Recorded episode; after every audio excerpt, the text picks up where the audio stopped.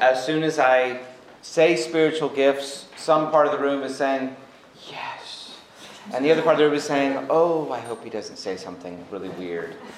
Um, it, it's, it is one of those categories that, that has a lot of uh, value, but also a lot of confusion, a lot of disparity in various churches. And that's part of the reason for the class, that we want to create, Um, as much as we can, a, a biblical unity on this thinking so that we can have a biblical practice in our experience. That's one of our, our goals. And our hope is that we would have a biblical practice. Um, you don't teach the Bible, and this is true of any topic of Scripture, only to, to learn truth. You, you teach the Bible, and you read the Bible, and you hear the Bible to apply that truth. We want to be in this category just like any other, Uh, responding to what James says, that we not be like those who go to the mirror, look at the damage, and do nothing. We want to be those who look at the mirror of God's Word and respond, take action in keeping with God's Word. And I know that when it comes to spiritual gifts, uh, that can seem like a, a concerning or a frightening or a worrisome thing, because there are people who we can point out and say that that, that clearly is not a right use of this teaching. And, and that's true. And yet the right response to that is not to ignore it entirely, but to press into what the Bible actually says and to actively seek what the Bible calls us to seek when it comes to spiritual gifts. All right, so let me, let me just take a minute to pray, and then I want to jump into this. Lord, I pray this morning that you would move on these people that have gathered to hear your word, to study your truth. And Holy Spirit, we pray you would move among us, that we would love you with all of our heart, that we would serve your people, that you would empower us to serve in profound ways. And I pray even this morning, Lord, that you would be empowering and envisioning the service of your kingdom and your people, that we would genuinely long to serve you according to your strength and your power, and not based only on our own natural abilities. I pray, Lord, that that would be the desire of our heart. In Jesus' name, amen. Uh, one other note, I just want to prepare you for this. As we go through this, um, what I'm hoping is that at the end of this time this morning, we will we'll take a time of prayer. And the prayer that we're going to be asking is that the Lord would empower the people that are here to serve him, to serve him with spiritual gifts, whatever those spiritual gifts are that he would want to grant or empower, that, that he would do that. And there might be a particular spiritual gift that you would pray, I would love to serve the church in that way, or see God use me in that way. Um, we want to pray to that end. So the goal here, again, is not just information, but application. And so that's where we're kind of heading at the end of our time this morning. All right. Rather than kind of slow walk uh, into this teaching, I thought I would introduce this with four foundational statements uh, because it, this is a topic people might be coming from all kinds of different backgrounds, from suspicion to enthusiasm. And so I thought it'd be helpful to kind of just right up front, what are our foundational convictions? And then we'll walk into why we think that uh, as we go through it. So these here's the foundational statements. Let me read these. The Bible alone is our final and sufficient authority and the inerrant communication of God's perfect will for our faith and practice. Now, these are foundational statements because if you get these wrong, you're going to be building a very different kind of house, right? These have to be things that are agreed upon, uh, without which we, we really can't come to an agreement on anything else. All right, secondly, all of the gifts of the Holy Spirit referenced in the New Testament continue to be provided to the church today at the sovereign discretion of the Holy Spirit and to be exercised in submission to biblical authority. That's a conviction that we would have. We'll walk through why we have that, but that's a conviction we would have. Third, in the Bible, God directly commands the church to eagerly desire all spiritual gifts. He expressly forbids the de facto rejection of certain spoken gifts. He declares that every Christian will not experience every gift, and he does not make spiritual gifts the center of our spirituality or church life. Now, now that paragraph contains a lot in there, but you can see why each of those sentences makes a point. It basically is declaring, here, here's where we are, and we're not over there. Here's where we are, and we need to be here. We can't just be somewhere else or not anywhere. Here's where we are, and, and we think this is the right way to think about these things. Finally, in obedience to God, we must delight in the gifts of the Spirit, celebrated in their biblical pattern and proportion as part of the broad work of the Spirit given in the new covenant for the good of the church and the glory of God's generosity until the final consummation.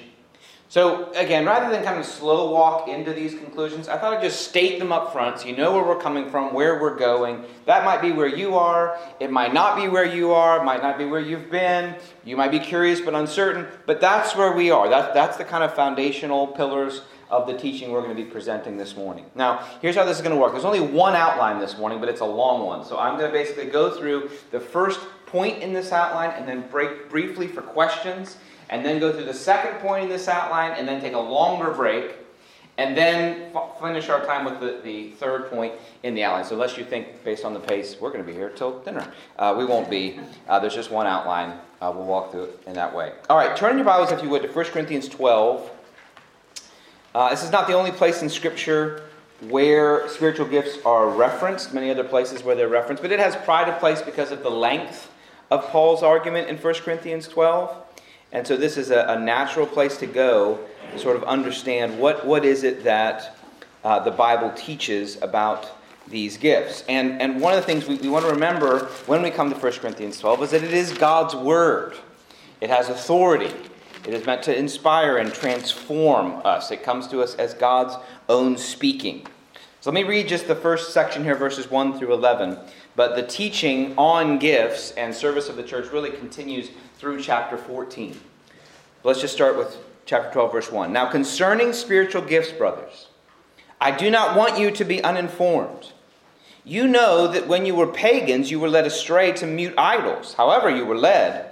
Therefore, I want you to understand that no one speaking in the Spirit of God ever says Jesus is accursed, and no one can say Jesus is Lord except in the Holy Spirit. Now, there are varieties of gifts, but the same Spirit, and there are varieties of service, but the same Lord, and there are varieties of activities, but it is the same God who empowers them all in everyone. To each is given the manifestation of the Spirit for the common good. To one is given through the Spirit the utterance of wisdom, and to another the utterance of knowledge according to the same Spirit, to another faith by the same Spirit, to another gifts of healing by the one Spirit, to another the working of miracles, to another prophecy, to another the ability to distinguish between spirits, to another various kinds of tongues, to another the interpretation of tongues. All these are empowered by one and the same Spirit, who apportions to each one individually as he wills. All right, number of things we want to note from that paragraph, just at least an overview. First of all, we want to notice what Paul what Paul describes as the most foundational, or as I put here in your outline, the greatest gift. He doesn't want them to be uninformed about spiritual gifts, and it seems based on the rest of the teaching that some Corinthians were wanting to elevate the importance of some spiritual gifts, probably speaking in tongues, uh, probably for the purpose of self-promotion. So, so largely Paul is coming to a church that has disordered the importance of gifts, and he's wanting to adjust them. And the first thing he wants to make very clear is that the most foundational, or we could put it this way, the greatest gift is the ability in faith to call Christ Lord. And anyone who does not call Christ Lord, or even would go so far as to curse Christ, is not operating in the Holy Spirit. So he, he wants to tether them to this Christocentric priority of the Spirit. He's saying, look, th- this is the greatest gift. But you, you guys want to elevate different gifts. You're competing against one another. This one says, I'm more spiritual than you because I can do this and you can't. But he's saying, look, th- there's one foundational greatest gift of the Holy Spirit, and that is the ability to take a person who once hated Jesus and instead to call him Lord. He's obviously not talking about just the, the forming of those syllables. He's talking about the ability to claim in faith Christ as Lord. He's saying that is the work of the Holy Spirit. And the Holy Spirit is not erratic. He's committed to that such that you could know for sure whatever other spiritual activity might be happening in a person's life, if they're cursing Jesus, that activity is not the Holy Spirit.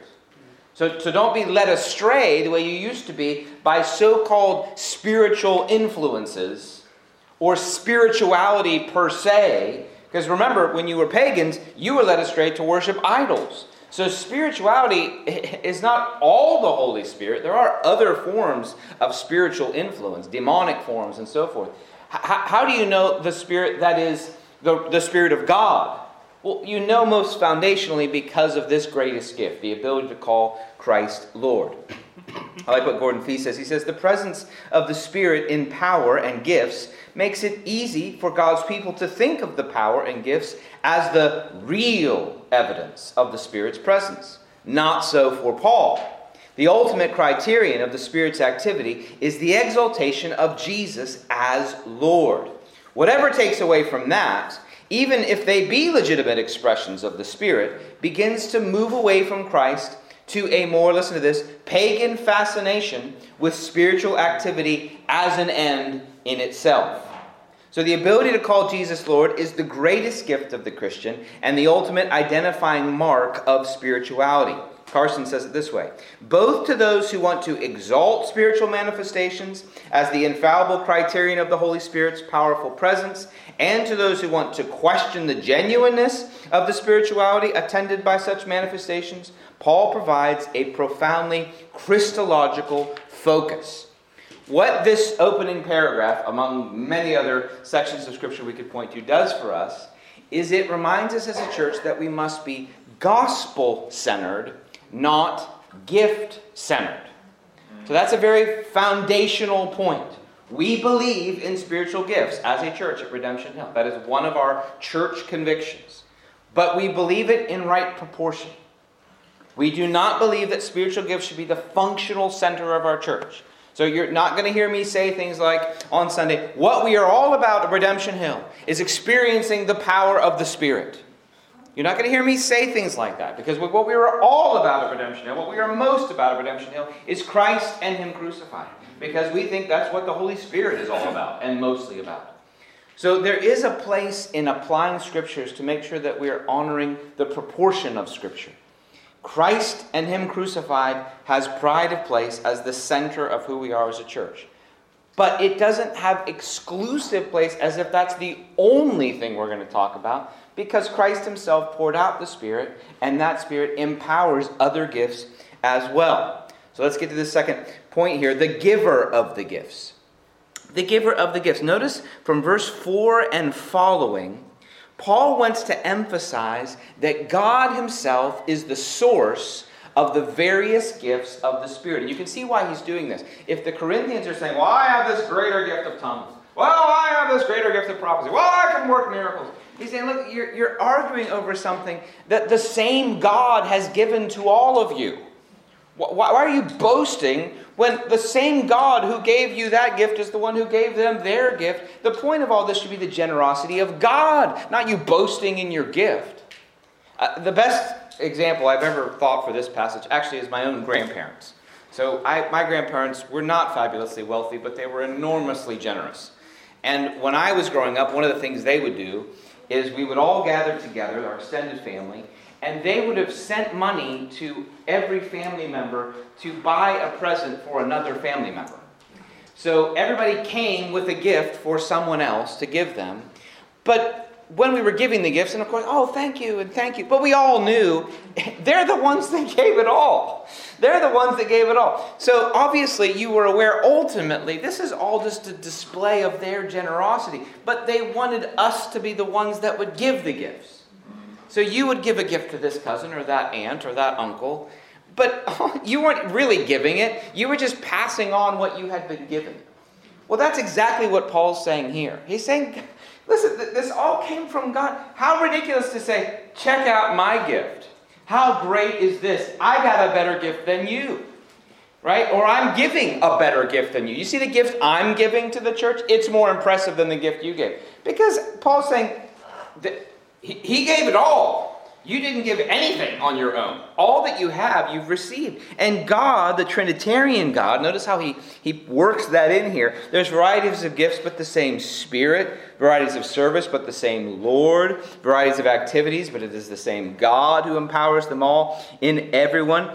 Yes, to each is given a manifestation of the Spirit, but it's for the common good. And then he begins listing out the diversity of gifts that are given. Many diverse gifts are given, but they're all empowered in verse eleven by the same Spirit, who apportions to each one individually as he wills.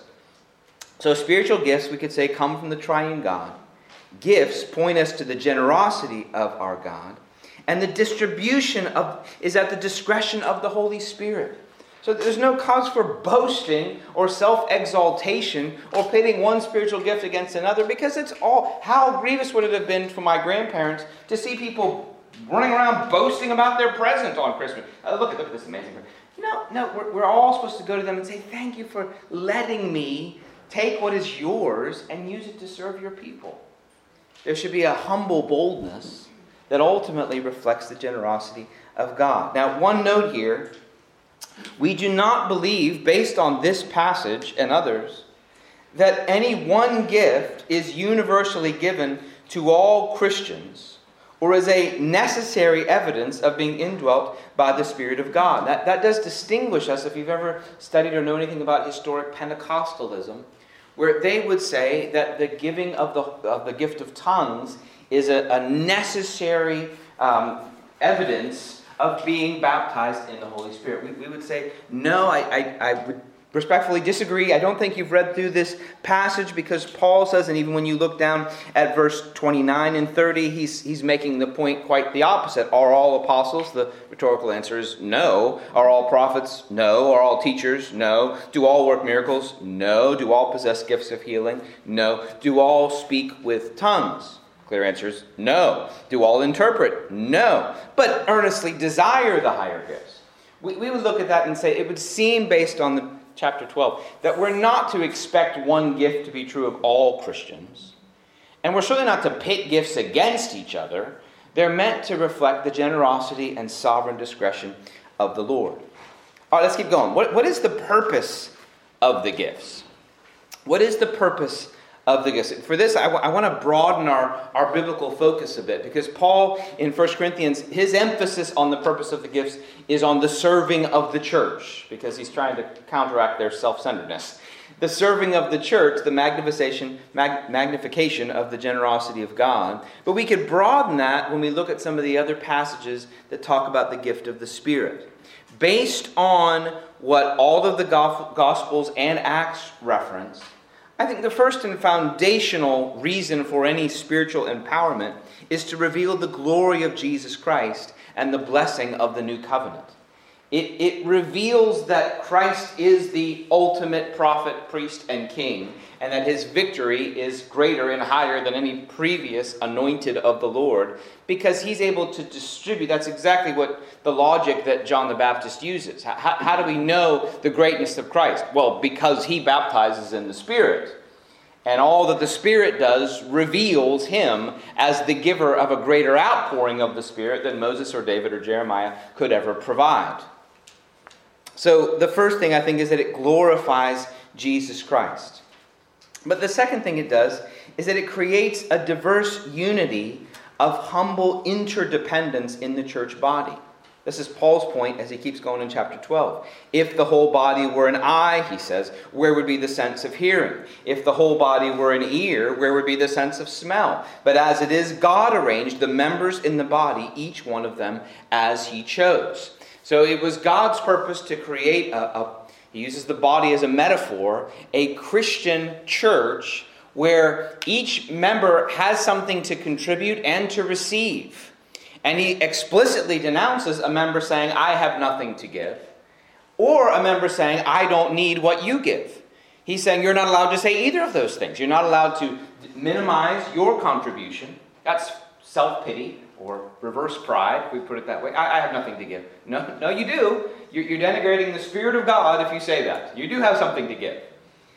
Or you're not allowed to say, I, I don't need what that person has. No, no, no. You're not allowed to say that either, because their gift may be very different than yours, but you need what they can contribute to the body. Like a body, all parts benefit and receive from other parts. That's how God intended the church to be. Or as Peter says, as each has received a gift, use it to serve one another as good stewards of God's, I love that phrase, varied grace. Whoever speaks, as one who speaks oracles of God. Whoever serves, as one who serves by the strength that God supplies, in order that in everything God may be glorified through Jesus Christ. To him belong glory and dominion forever and ever. And then finally, what's the use of the gifts? To build up the church in the faith until the Lord returns. That's what Paul's trying to get across to the Corinthians. Look, the goal, the goal is to build up the church. He uses the word edify. To edify, to build up, to construct. You're, you're taking your gifts like bricks in a brickyard and throwing them at each other in pride. That, that's not what they're for. They're for building this church up. Don't be whacking each other with your two by four. Use it to build the wall of the church, to serve others. That is the purpose of the gifts. They're not, they're not to exalt yourself or to harm others. They're to promote the well-being of God's people, to glorify him and to reveal that he is the risen Lord who is able to empower his church. That's the purpose of the gifts. Now this then means, if we go to the D section there, that we have to be very clear on the misuse of the gifts and how wrong and dangerous they are. It is a misuse of the gifts to exalt a Christian. It is a misuse of the gift. The whole point Paul is making is this is for the good of the church. It's for the glory of Christ. It's for the revelation of God's exaltation. That's why there are these gifts. So to use them to exalt yourself, either in your heart or explicitly on some stage somewhere, is to, is to do the opposite of what they are given to do. A Christian may not use a gift to promote themselves, to boast in themselves. They also may not use a gift to demote Scripture. You can't, you can't use a gift given by God to undermine God's authority, because they're given by God. Unless you don't believe the Bible is God's authority, which you don't believe that, then there's no point of having a conversation about gifts anyway. But if you believe God's Bible is his authority, and is his statement of infallible truth, you can never use a gift to contradict the authority of God. That's pitting God against God. Then you got serious Trinitarian theology problems. The Holy Spirit submits to the will of the Father and the Son voluntarily, being fully God. He does what the Father and the Son have sent him to do. So... So the idea that the Holy Spirit told me to do something that is disobedience to Scripture, or that he's led me in a way that contradicts what the Scripture says, or he's called me to use a gift in a way that is different than the way it's used in Scripture, is inaccurate. It's wrong. Worse than that, it's defying God. It's claiming that God has led me to defy God. It's instituting, if we put it this way, an imaginary Trinitarian civil war. There is no such thing. They're in agreement. Anybody who does that is in a disagreement with them.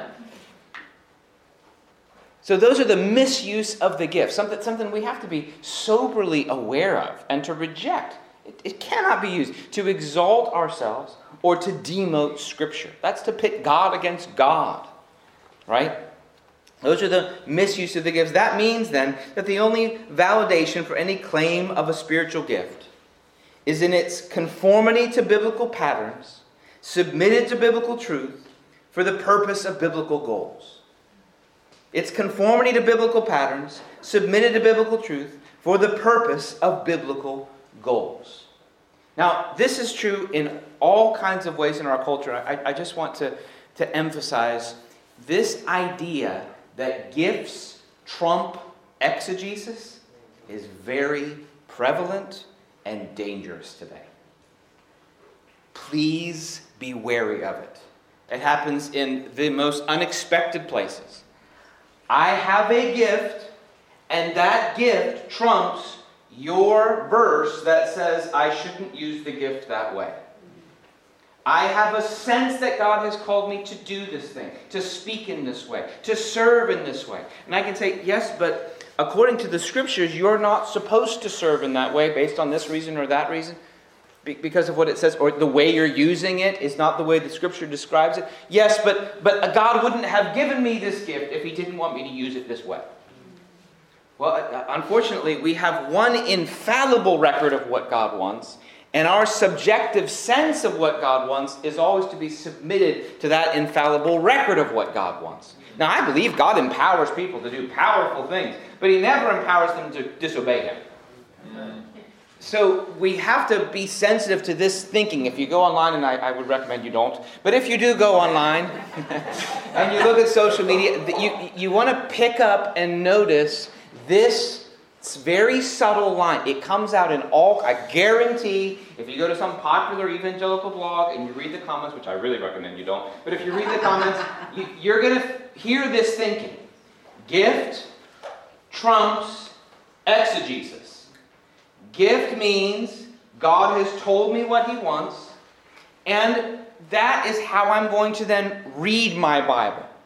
We might even begin to hear gift shapes exegesis. It shapes into, since God has laid this on my heart, therefore that's how I'm going to read the Bible, not the actual vocabulary, grammar, and the original intention of the audience. Classic, historic pillars of how you interpret the scripture. It's not based on my lens of how I feel God is at work in my soul, how God has moved in me, and that's how I read this passage. No, no, no. No, what does the passage say? And we shape our subjective senses underneath that impression. This is true of gifts. It's true of leadings. It's true of a sense of what I'm called to do with my life. It's called this, this whole idea, well, God would want me to be happy. God wouldn't want me to be sad. I feel gifted to serve in this way. Surely this God, God wouldn't give me this gift if I shouldn't express it in this way. No, no, no. We got to go back to God's word, because what God is actually empowering is obedience to his word. Now, once we have that clear, the lane is wide open. So let me speak to a, a different danger. One danger is that you misuse the gifts in that way. Another danger is that you demote the scripture about the gifts themselves. That's another way of demoting the scripture. One way of demoting the scripture is saying, well, I, I don't think God would want me to do what the scripture says about the gifts of the Spirit. I feel very uncomfortable with that. Well, that's demoting the scripture as well. That's just another way of saying my subjective sense is more authoritative than God's word. My subjective sense of safety, my subjective concerns, my subjective worries, it's more important than God's word. No, no, no, you can't. That's exalting yourself and your subjective sense over scripture as well. I, I am a charismatic because of what the Bible says. Not first and foremost because of how I grew up and experiences I had, but because of what the Bible says and in the way that the Bible says it.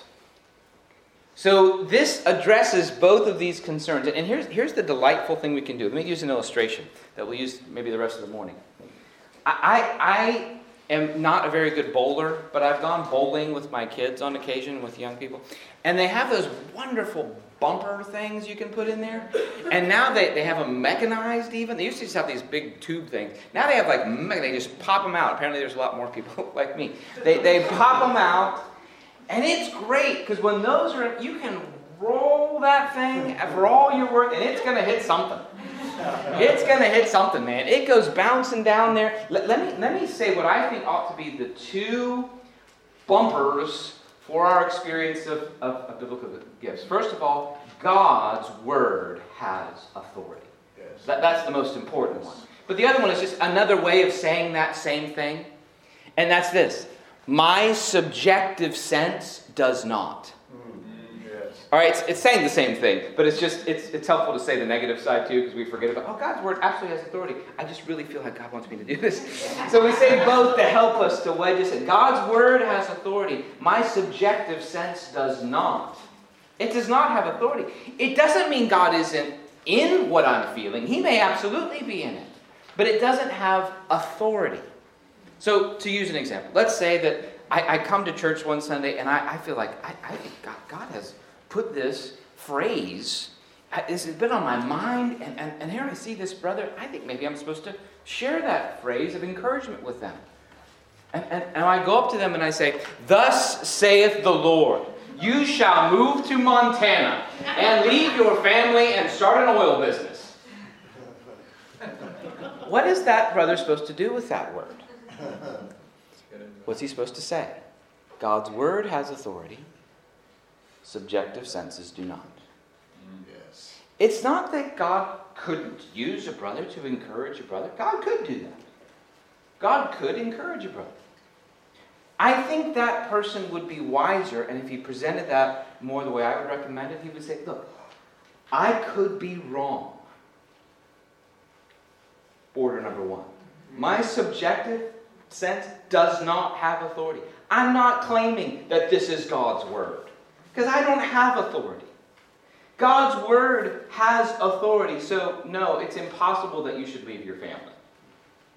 But I had an impression that that maybe God was putting a move on your heart, and, and I, I wanted to pray for you that God would lead you and guide you.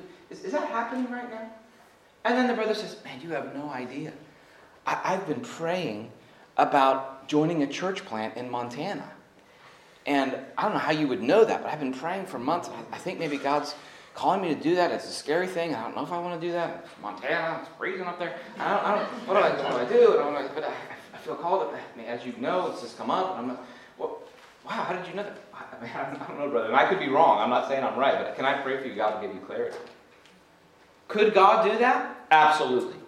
I absolutely believe he could do that. He could encourage a Christian in that way.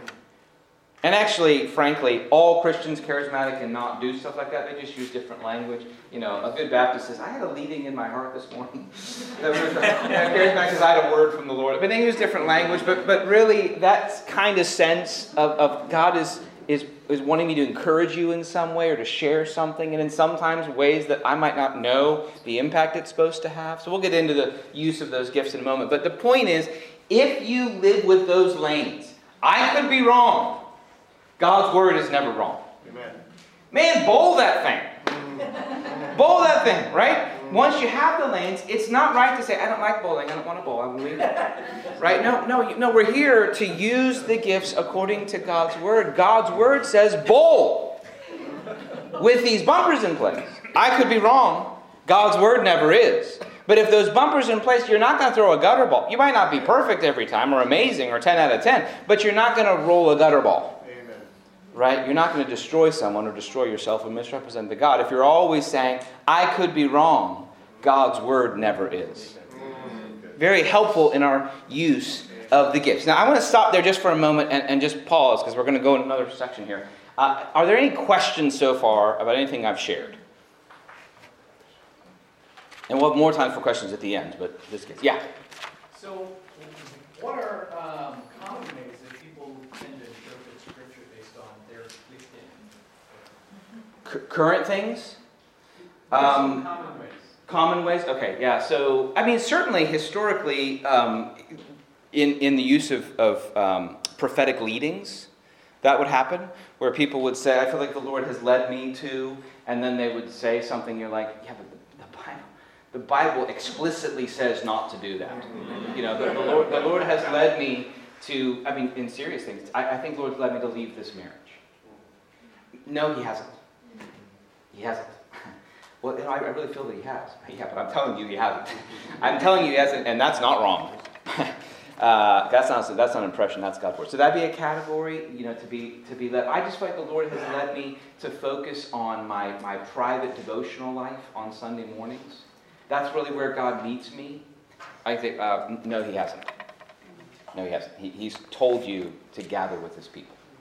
He's told you to gather with his people. In, in a more serious way, if I'm being blunt, I mean, I, I think the whole category of gender is a massive category where this happens now.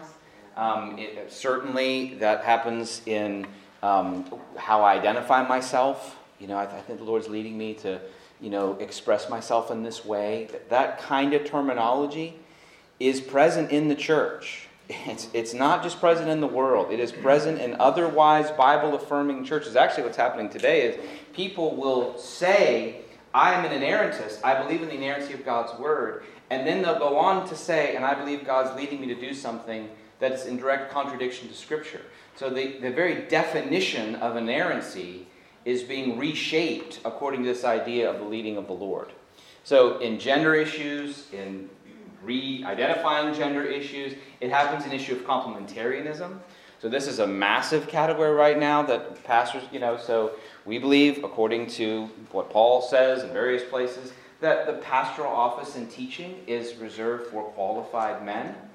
Um, and yet it is very prevalent when you have a, a woman who is gifted in teaching and communication, that this gifting trumps exegesis argument is, is being heard in churches. And everybody understands it as sympathetic to men who feel very uncomfortable because they're men uh, saying that too loudly, because you're like, well, I don't think I'm, I'm not that impressive, and I, I, maybe so, maybe God's called. So nobody wants to address the issue, but it's it's an, it's a leading trumps exegesis argument. My gifting as a communicator trumps what Paul says, I do not permit a woman to teach or exercise authority over a man. But I'm gifted, so it's an exception. I'd say, no, no. If you do that, we've thrown out the authority of the Bible. Sometimes the Bible speaks in uncomfortable ways to different cultures, and that is one of them for us. But it speaks with authority. And if we throw out the authority there, we might as well throw it out everywhere else. So that's a current category. There's others, but that'd be a current category where that's happening. Yeah. What would you see as obstacles, once you have those bumpers in place, what do you yeah. see as the greatest obstacle for people to keep the bowling analogy going from throwing the ball? Yeah, I think there's a couple. One we'll get to in a second. One is some arguments that I think people make related to others that have misused, others that don't have those in place. They've seen a lot of gutter balls, maybe one way to put it, from other people. They've been hurt by a lot of gutter balls. They've seen people hurt by a lot of gutter balls. They've been grieved by the dishonoring of God by a lot of gutter balls. And they're looking at that, and even though they know their bumpers are in place, they're saying, yeah, but I have seen a lot of gutter balls. And so they understandably are, are concerned for the honor of God in bowling in general. They're like, I don't like this sport, because uh, I've seen a lot of people wounded. People have been hit in the head with bowling balls that were. So genuinely, that's a concern. I also think there's a there's an an intellectual idolatry in the Western world that tends to assume that affirmation is the same as application, and so I think that leads people to assume as long as I think the right things, I am a Christian the way the Bible describes it, and that just frankly is not true. Bible, the Bible clearly calls people not just to write affirmation, but to write application, to love, to honor, to serve, and it calls people to a supernatural life. I think the tendency is to think what Christianity is, is affirming right doctrine and avoiding bad behavior. And it is those things, right? But it is not only those things. It includes affection and spiritual power. Doing things that our, our natural abilities might cause us to fear, but through God's power we are able to do. I'm not talking about extra-biblical things. I'm talking about biblical things. But that that's a, sc- that's a scary prospect. I, I'm going to do things that naturally I would never do, could never do, totally dependent on the power of the Spirit. That, that, that feels, whether it's evangelizing someone or asking for a spiritual gift that's described in Scripture, that's a little unusual in my experience, That that's a scary thought. So I think fear and not trusting the Lord keeps people from, you know, rolling the ball in the right way. That's how I answer that. So, yeah, Diane. Uh, yeah, you've used the word charismatic a couple of times to yeah. describe yourself. How would you define charismatic? So my my use of the word charismatic is is a very general use. What I mean by that is I believe in the ongoing uh, work of the Spirit in spiritual gifts. All right, and I believe in the power of the Spirit in in the life of the church. Um, so I'm different than some charismatics, in, like I described last night. I, I don't believe in a, a subsequent distinctive baptism of the Spirit. I certainly am not a Pentecostal. I don't believe that tongues is the universal sign of the outpouring of the Spirit. What I do mean is I believe in the power of the Spirit in the church. All I mean by that is I believe in the power of the Spirit in, in the church and the ongoing use of spiritual gifts. That, that's what I mean by that. All right, let's keep going, and then I promise we'll give you a break in a little bit. But this second section, I think, uh, answers some questions, and I think it, it could be helpful. All right, the end of miraculous gifts. And yes, that is somewhat tongue-in-cheek. the end of miraculous gifts. What do we do with people who say the opposite of everything I just said?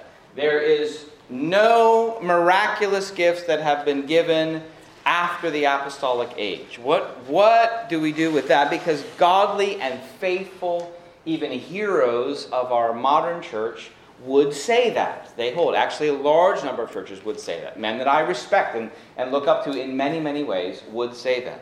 I, I don't agree with them, but I do respect them in many ways, and they would say that. How do we define cessationism? Well, the most generous definition that I, that I could give, genuinely trying to respect those who hold that position, would be this. Cessationism is the belief that certain spiritual gifts have ceased after the first century, after the apostles died and the canon of Scripture was completed. Usually, verbal gifts like prophecy, tongues and interpretation, words of knowledge or wisdom, and gifts of healing are included. Important caveat, because we're not up here trying to bash people. Biblical cessationists do believe in the Holy Spirit. If you talk to some kind of continuationists or gifts of the Spirit people, they would say, yeah, they don't even believe in the Holy Spirit. They believe in a binity, not a trinity, and we, we believe in the Trinity. And you say, no, no, no, come on. Biblical cessationists do believe in the Holy Spirit and all of his other works referenced in Scripture, and they do not deny that God can perform miracles in the church today. God, they, a cessationist, but they were absolutely, we pray God can do a miracle. But you're not to think of that as something he would do through you on a regular basis as a gift. That that's, he might do that, but it's it's sort of totally up to his kind of sovereign, random will. It, it has nothing to do with something you should function in, and we shouldn't expect to see that in an ongoing way in the life of the church. In addition to interpreting the passages referenced below, I'll get to those, very differently, cessationists make the following arguments against continuationism, and that's the technical the- theological term, continuationism. That's what Redemption Hill is. It's a continuationist church. It believes in the continuation of the use of spiritual gifts. Here are some arguments that a cessationist might make. The Apostle Biblical Author argument. Here's their argument. Miracles identify the original apostles or biblical author. A number of passages point to that being true, that those signs revealed the original apostles, none of which, none of the apostles existed after the first century. Therefore, the purpose for miraculous gifts ceased. That's one argument they would make.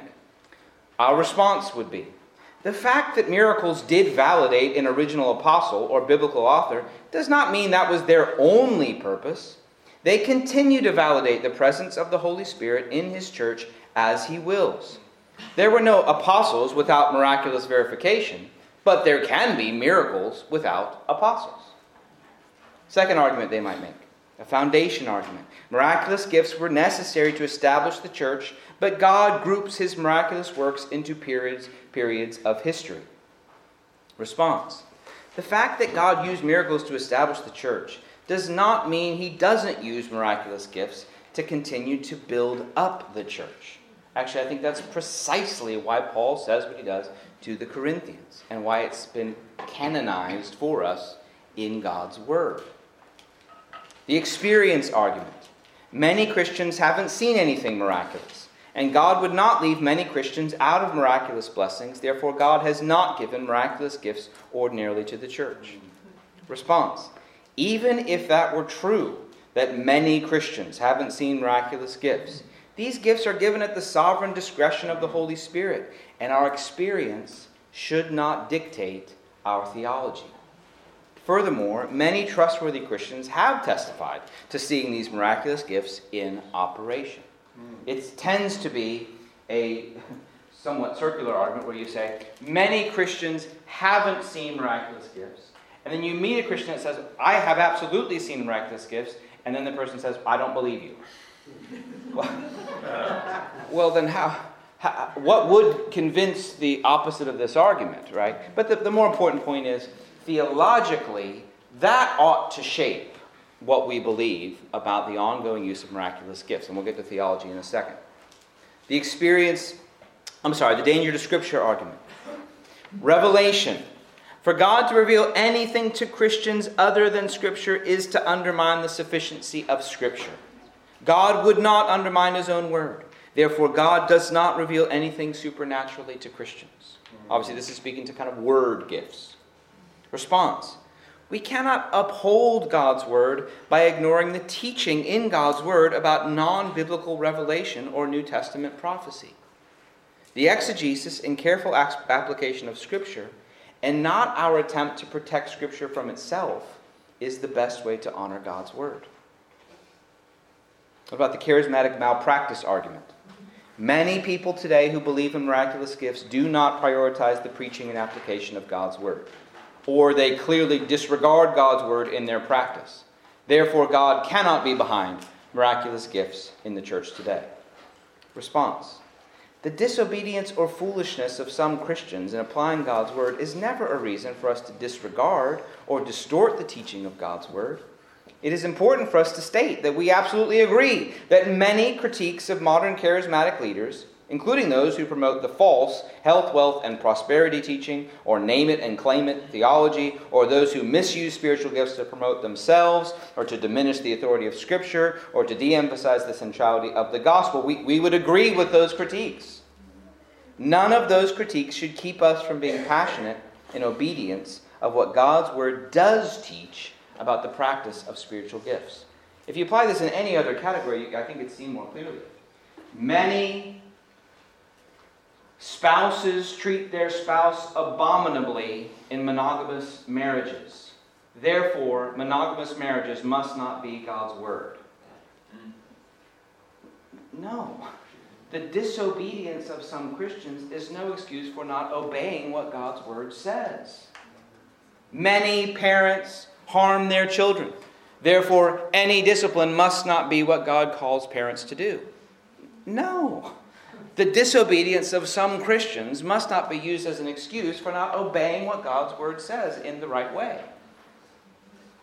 Those are sort of general arguments that cessationists would make, but I think it's helpful to get into key scriptures for continuationism, and I just want to say this very clearly.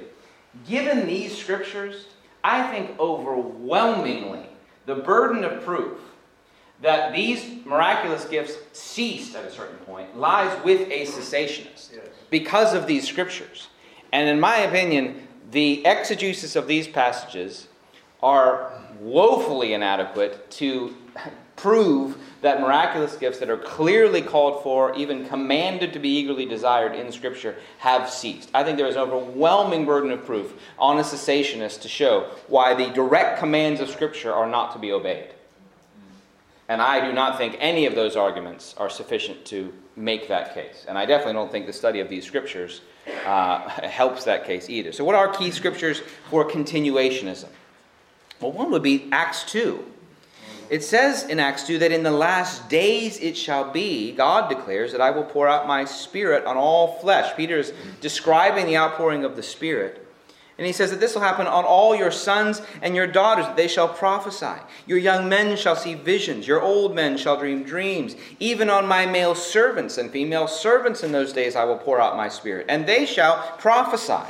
And I will show wonders in the heavens above and signs on the earth below, blood and fire and vapor of smoke. The sun shall be turned to darkness and the moon to blood before the day of the Lord comes, the great and magnificent day. And it shall come to pass that everyone who calls upon the name of the Lord shall be saved. So his first phrase, the last days, seems to be a description of what will happen until the last day when these cataclysmic events signal the end of the world.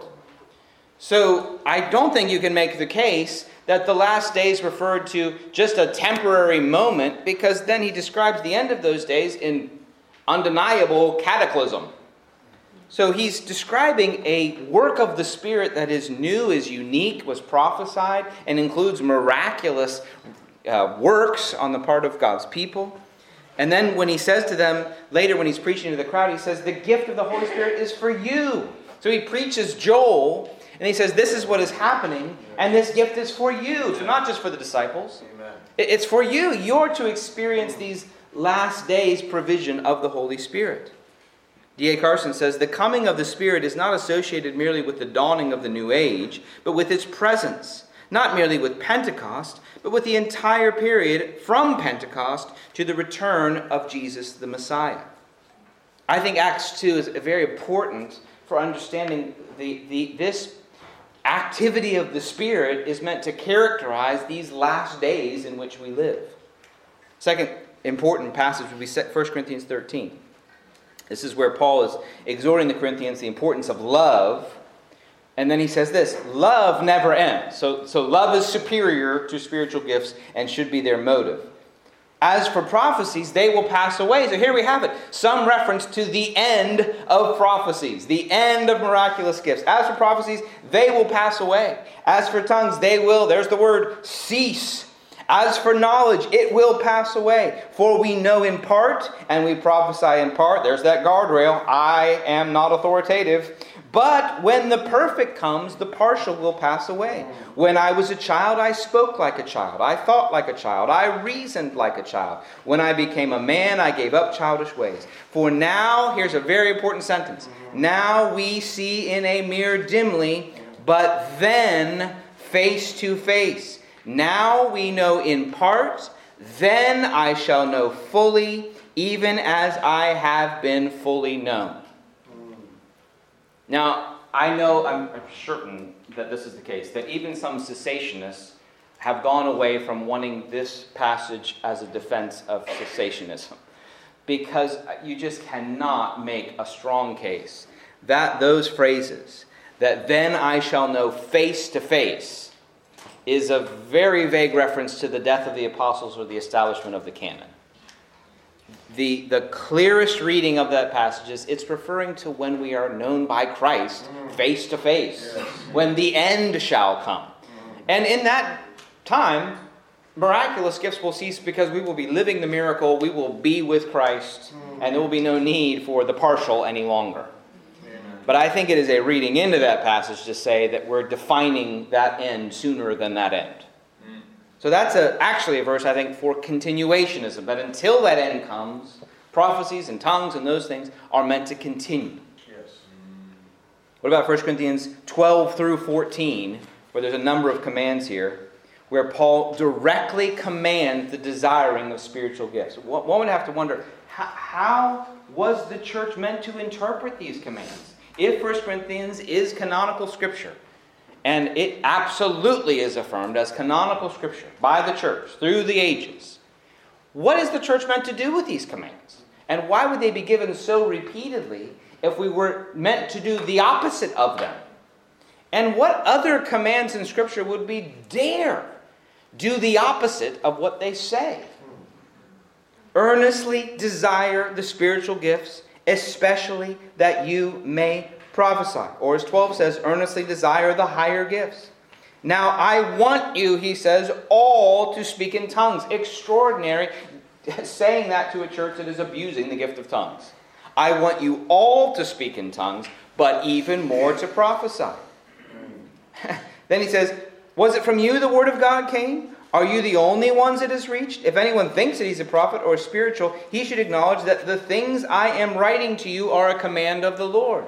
Those things include earnestly desire the spiritual gifts. Earnestly desire prophecy, he says, and do not forbid speaking in tongues. Or we might look at First Thessalonians five. Rejoice always, pray without ceasing, give thanks in all circumstances, for this is the will of God in Christ Jesus for you. Do not quench the Spirit. Do not despise prophecies, but test everything. Hold fast what is good. Or we have Romans twelve. Prophecy included with gifts that are clearly intended for the whole church age. Having gifts that differ according to the grace given to us, let us use them. If prophecy in proportion to our faith. If service, in our serving. The one who teaches in his teaching. The one who exhorts in his exhortation. The one who contributes in generosity. The one who leads with zeal. The one who does acts of mercy with cheerfulness. And in my opinion, the clearest way to read that passage and the other passages and say, these are things meant to perpetually describe the church age.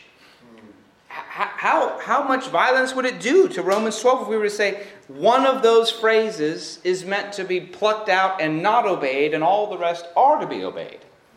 No, no, you can't. You can't do that exegetically. You, that would yeah. be violence. In any other exegetical moment, that would be violent. But we're going to take Amen. just Romans eight one out of Romans, just the verse that says there is no condemnation. There is condemnation, but through the law, the Spirit of life has set you free from the law of sin and death. No, you, you can't. You can't just pluck one verse randomly. That's uncomfortable. What if we did that with other passages? I like all the verses except the one about self-control. I'd like to not obey that one. No, we, we can't do that. that. That's not good exegesis. We, we have to do what the Scripture says, however uncomfortable it is. Whatever discomfort various verses might have for us, we, we have to do them. We have to at least press forward in them. Uh, otherwise, the point is we're undermining God's Word. This is where I go back to that original argument. We, we don't honor God's Word by protecting God's Word from itself. Mm. Amen. I am a continuationist because of these verses. If these verses says, don't you dare prophesy, then don't you dare. But if they sir, say, eagerly desire the spiritual gifts, especially that you may prophesy, don't you dare not do that. Because this is God's Word. Right? That would be the, the exegetical basis for continuationism. Because it's described as the nature of the outpouring of the Spirit. It's repeatedly commanded and described in various epistles and, and the clearest, most direct way it could be. Paul could not be more direct and clear. Can it be abused? Yes. Do we guard against that abuse? Absolutely. But is it directly and clearly and repeatedly commanded? Yes, it is. Well, as Christians, do we have any choice but to obey eagerly and joyfully and willingly what God has commanded? No, we don't have any choice but to do that. And the arguments that in some general way they should be put down for those other reasons, I, I just find far from sufficient to counteract especially these direct commands of the Scriptures. We, these are just, this is just Bible authority. In my view, this is as simple as a Bible authority question. Either our theological system has authority or the Bible has authority. And in these cases, the Bible is very, very clear. Therefore, I think there ought to be an obedience of the Scriptures, a joyful, trusting, wise, biblical obedience of what the Bible calls us to in the ongoing desiring of and practice of spiritual gifts.